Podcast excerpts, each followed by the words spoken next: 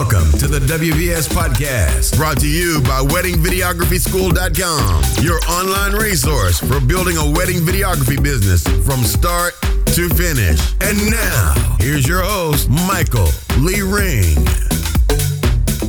Hey guys, Michael here. Thank you so much for listening to this podcast. It's the very first episode of the Wedding Videography School podcast, WVS for short. The goal of this podcast is to talk about everything related to wedding videography, building your own business, working for yourself, uh, becoming self sufficient, and really having a, an enjoyable job experience. And what does that mean? Well, to me, that means, you know, I have the ability to work from wherever I choose to work right? So I can work from home if I want.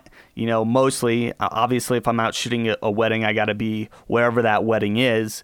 But, you know, that's usually one day a week during the busy season, sometimes two days a week. But for the other five days, I can pretty much be where I want. I have a lot of flexibility in my schedule. So, wedding videography is just a fantastic career if it's something that you enjoy doing or if you really like uh, shooting and editing videos, which is the case for me. So, the goal of this podcast is really to create a platform for wedding videographers to share their stories, share their experiences, and help each other build businesses that really allow us to live the lives that we want to live. We're going to have some really great guests. Today it's just me. so I apologize ahead of time that you are going to hear a lot of my voice today, but I am lining up some really great guests to be on the next few episodes of the podcast. And so that's that's going to be really exciting. I believe that I am not the end all be all expert on anything.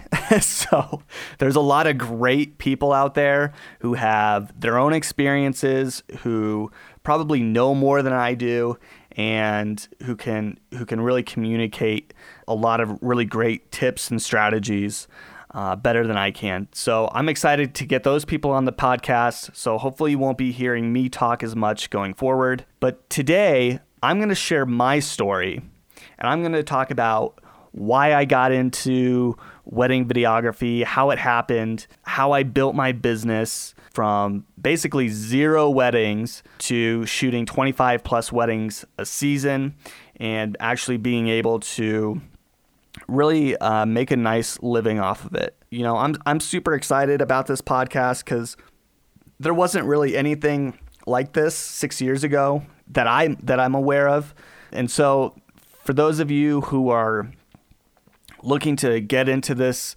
this kind of career field, or maybe you already have a, a business that you're just trying to improve and maintain, um, this this is going to be an excellent resource for that. And I'm I'm really excited to be able to share the lessons that I've learned.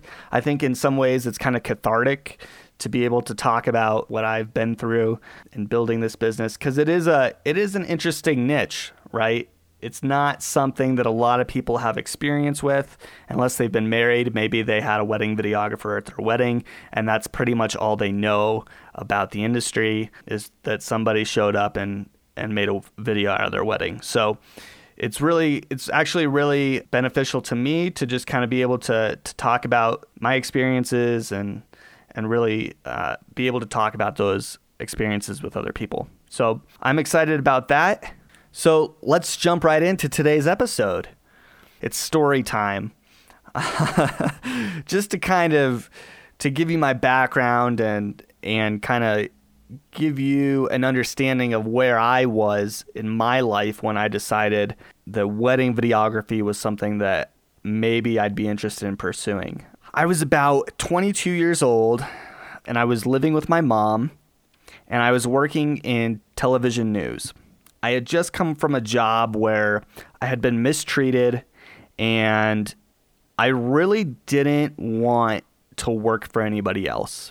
At the time, obviously, you know, you, you got to work. And so, like, like a lot of people out there, I was working for a paycheck. I was working for, for somebody else 40 hours a week, sometimes 50, sometimes 60. In the news industry, you just really never really get to set your own schedule, and in a lot of ways, you don't get to control, um, you know, how long your days go.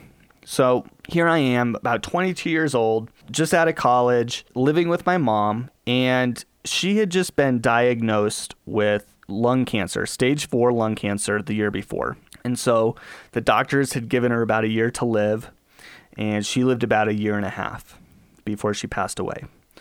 So here I am. My mom had just passed away, and I'm working for about $10 an hour at this local TV news station. And I realized that I'm out on my own. Uh, the rest of my family grew up in Connecticut and the New England area, so they're all out east. And I was born out here in Colorado to a single mom, and now I'm totally alone except for a couple friends.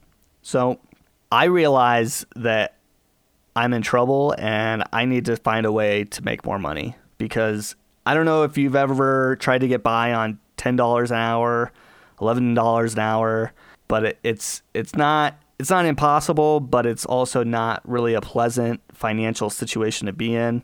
My check was spent before I got it um, on things like rent and groceries and bills and uh, stuff like that. So I really was living paycheck to paycheck and really just making just the minimum amount that I could to get by. Around this same time, I had a friend who asked me to shoot the wedding video for his cousin in Chicago. I had only ever shot one wedding before, and that was as a favor to my previous boss. And it went okay, but I didn't know anything about shooting weddings. I guess it turned out fine. So I had I had one wedding under my belt, and I was by no means even really familiar enough to be shooting anybody else's wedding. So I said I was really uncomfortable with it. I said, "Listen, I'll I'll do it for free because you're my friend."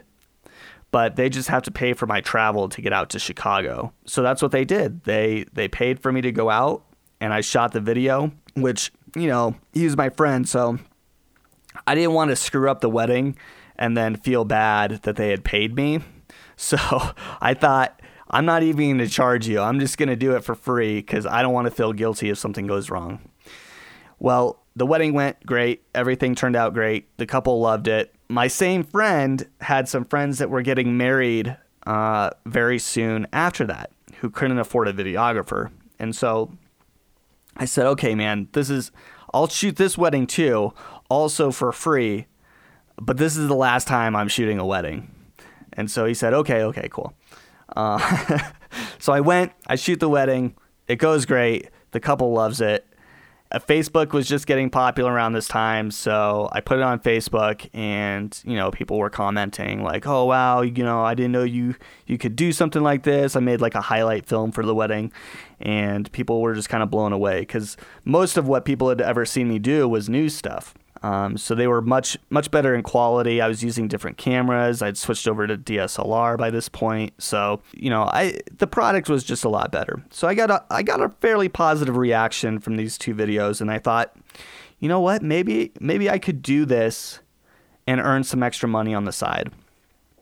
So I'm working my news job, and I start getting some inquiries from people that I didn't know who had seen the other two videos that I did, asking if I would shoot their weddings. And I, I was too freaked out, so I said, no, I'm not going to shoot your weddings. But in st- still in the back of my mind, you know, I'm thinking, man, I should really give this a shot at some point. Looking back, it was probably a mistake to turn those people down because what I ended up having to do was then go out and find other clients. So I went out, you know, once I kind of figured out, okay, I can do this. I'm not bad at it and I need the extra money. I went on to Craigslist and I posted an ad and I said, if you're looking for a wedding videographer for your wedding, I'm new, I'm just getting started, and I will shoot your wedding for $250. And I made it clear in the ad that the $250 wasn't payment to me for my work. It was just to cover my expenses because at the time I didn't have all the gear that I needed, so there were a couple things that I needed to rent. within a day, I had somebody contact me and say, I want you to shoot my wedding. So I did it. Uh, they paid me $250 and it went really well. And they really liked the wedding. While I was at that wedding, the girl that was doing makeup for the bride was getting married in like four months or so from then. She contacted me a few days later and said, I want you to shoot my wedding too. And so I quoted her $500, right? Because I had already done one for 250. I wasn't trying to do another one for 250. I just needed, you know, a little more work to show. At least that's what I thought. And so I go and shoot this other girl's wedding for 500 bucks and she was super nice and i kind of lucked out in a way because she had a ton of friends. Um, she was working at this hair salon up in denver and she just like seemed to know everybody and she just had a ton of friends. So she posted her video on facebook and i'm pretty sure i got a couple more bookings from like various people who saw her video. And so that's how my business kind of took off. And I started charging more and more for each subsequent wedding until I got to about a thousand dollars. And once I got to a thousand dollars, uh, one of my couples had a planner, a wedding planner, who was looking for videographers to recommend. So she started recommending me. Like before I had even delivered the product to this couple, she started recommending me. I think she just, you know, knew from I don't know how she knew. I mean, maybe she looked at my website or something. I don't know, but she felt comfortable enough to start recommending recommending me to other people. And so I started booking gigs from her. In the following year, I raised my prices again, and basically the rest is history. I don't want to bore you with this already, the story that's already too long, but that's how I got started. And before long, I was making enough money on the weekends that I was living pretty comfortably. I had just moved in with my future wife, although I didn't know that at the time. And so between the two of us, life was pretty good. You know, my rent was cut in half. Uh, you know, I'm making all this extra money on weekends, shooting weddings, and, you know, I'm spending a lot of time working because I have my full time job and I'm also shooting on the weekends and trying to edit on the weekends too. But overall, like, things were pretty good. And eventually got to the point where I needed to make a decision about what I was going to do because weddings were starting to kind of get in the way of my regular work. Although I kind of think it's the other way around. I kind of think my regular job, my nine to five, was getting in the way of my business really taking off. So and I'll I'll have to at some point go into details in a in a blog post or something at weddingvideographyschool.com about the day that I actually made that leap uh, and quit my job because it's it's a funny story and I think it's it's really hard when you get to that precipice right of quitting your full time job that has a steady paycheck that has benefits to go out on your own and run your own business. It's it's really terrifying. So I'll do a I'll do a whole post on that at some point. But I I ended up quitting my job and I really haven't looked back since. So that's kind of how I got into wedding videography and that's that's kind of my story and I'll tell you a little bit about you know where I am now and how I feel about my decision to to get into this industry, to start this business, first off, I'll say in the beginning, I told you that I, I felt like I was mistreated at my previous job before news. And I, I guess I would argue, a lot of people in news would also argue that, not just me, would argue that they've been mistreated uh, working in TV news. So I had this, these two jobs, right, where I just did not feel like I mattered at all. And as an employee, it depends on who you're working for, right? But I think in a lot of places, as an employee, you're just that. You're an employee. You're a workhorse. You're there to work.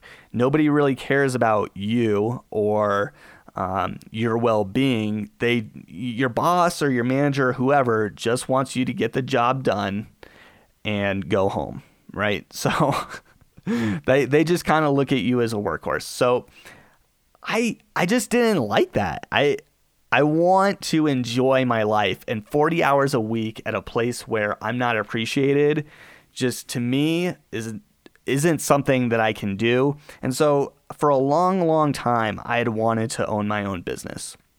And I didn't really care what that looked like, right? So I could be making glitter stickers for 6-year-olds. And as long as that was me doing it for myself, running my own business, then I would be fine with that. Um, so it wasn't, for me, it wasn't so much about what I was doing, although I love video, I love media, I love advertising, I love like marketing and popular culture and communication, like all that kind of stuff. That's, it's where I thrive. But I really probably could do anything. And as long as I was doing it for myself, I think I'd be really happy. So I always had this internal draw to head out on my own and run my own business. There's nothing to me that's more satisfying than that. And so here I am now. And I have to say overall it's not it's not always easy. You know, there's there's times of the year where it's kind of slow or you know, in the winter where I live in Colorado, um, the season is kind of slow, and so you have a lot of downtime, and you have um, some months where there's no money coming in. But overall, I love my life. Uh, I get to work from home. I get to set my own schedule and really kind of be flexible. If I want to meet my wife at her job for work or take her out, I can do that. You know, we're, we're going to be having our first uh, son here in about a month from now. And I'm going to have the flexibility to spend a lot more time with him. Now, I'm sure it's going to get a little chaotic with me trying to work from home and also take care of a newborn and stuff like that. But there's still a lot of flexibility with what I'm doing to be able to spend time with my son. And so I'm looking forward to that. You know, when I quit my job, I basically doubled my income the next year. And I was terrified that I wouldn't be able to replace my income, let alone like make any more money than I was already making. So there was part of me that was terrified that I would be an embarrassment to myself and that my friends would look at me and be like, "Oh, you're an idiot. You quit your job and now you're like really dirt poor or something like that." You know, that was my big fear and looking back, quitting my job was the best thing I ever did. And it is terrifying. I'm not gonna lie. It's it's pretty. It can be really stressful, and there were definitely a couple times where uh, I'm not really much of a crier, but there there were definitely a couple times where I had tears in my eyes because you know a client wasn't paying on time or whatever. And back then, if one client didn't pay, it was like my world felt like it was crashing down around me. So I'm not saying there was never a struggle and that it wasn't difficult, but overall, my experience working as a wedding videographer has been tremendous and it's it's improved my life in several ways. One of those ways is financially. Another way has been socially. I've definitely become more of a social person. Uh, I have a lot more confidence in dealing with people because I have to deal with clients all the time. I have to meet new clients all the time. I have to be able to strike up a conversation with new clients, with potential clients, and sell them on what I do. Although, luckily for me, I don't, you know, I wouldn't consider selling anything or sales to be a huge part of my job, though it is something I have to do. I, I found that it kind of comes naturally to me. So, in hindsight, I'm so glad that I am where I am today. And so going forward with this podcast, you know, the whole reason that I created this podcast and created weddingvideographyschool.com is to really have an outlet to share my experiences. That's the benefit to me, but to also help people who are where I was. Okay. And so I didn't really have this sort of resource available to me at the time. I didn't have any mentors. I didn't have a site like WVS to to help me through the navigation of building my business. So to me it's really important that I not only help people build their wedding videography business, but also help them thrive in being an entrepreneur in this industry. So I'm super excited going forward to to have all these resources available and to have some really great guests. Again, I'm not I'm not gonna sit here and pretend like I know everything there is to know about wedding videography. I don't. Um, I I think my videos are pretty cool but obviously I'm biased. There's people out there that I look up to who I think make really amazing films, and hopefully we'll have some of those people on here to talk about how they do it. Um, we'll be talking about the technical side of things. Uh, we'll be talking about getting great audio and great shots and color grading and all that kind of stuff. But having having the business foundation, I think, is crucial and so that's really what WVS is really committed to right now, at least in the beginning, is really focusing on the business side of things. And hopefully we'll have some great tutorials coming up on, you know, the the equipment that we use and how to get great sound at the at the reception and more more uh, specific tutorials for you guys. But I hope that by sharing my story today, maybe I've inspired someone out there uh, to know that you can really do whatever you set your mind to. And if if owning your own business and getting into wedding videography and making awesome videos for people is something that you want to do, I just want to let you know that if I can do it, and I know this is so cliche, but seriously, if I can do it, anybody can do it. You just really have to have a good, strong work ethic and a desire to succeed. So, with that, I want to wrap up this podcast. Thank you so much for listening. If you enjoyed this podcast and you want to hear more episodes, please go to iTunes. This might just start out on the WVS website uh, for now, but as soon as we get it up on iTunes, please go there, leave us a review, go ahead and rate it. That helps us um, bring the podcast to more people, but it also helps us knowing that what we're doing is helping people and it helps keep the podcast on air. So if you guys, uh, would do that, that would be very much appreciated. And don't forget to check out weddingvideographyschool.com. There you're going to find a growing number of resources to help you manage and build your wedding videography business. Don't forget to sign up for our mailing list. It's a great way to get free weekly advice sent right to your inbox. So until next time, thank you for listening and have a great week.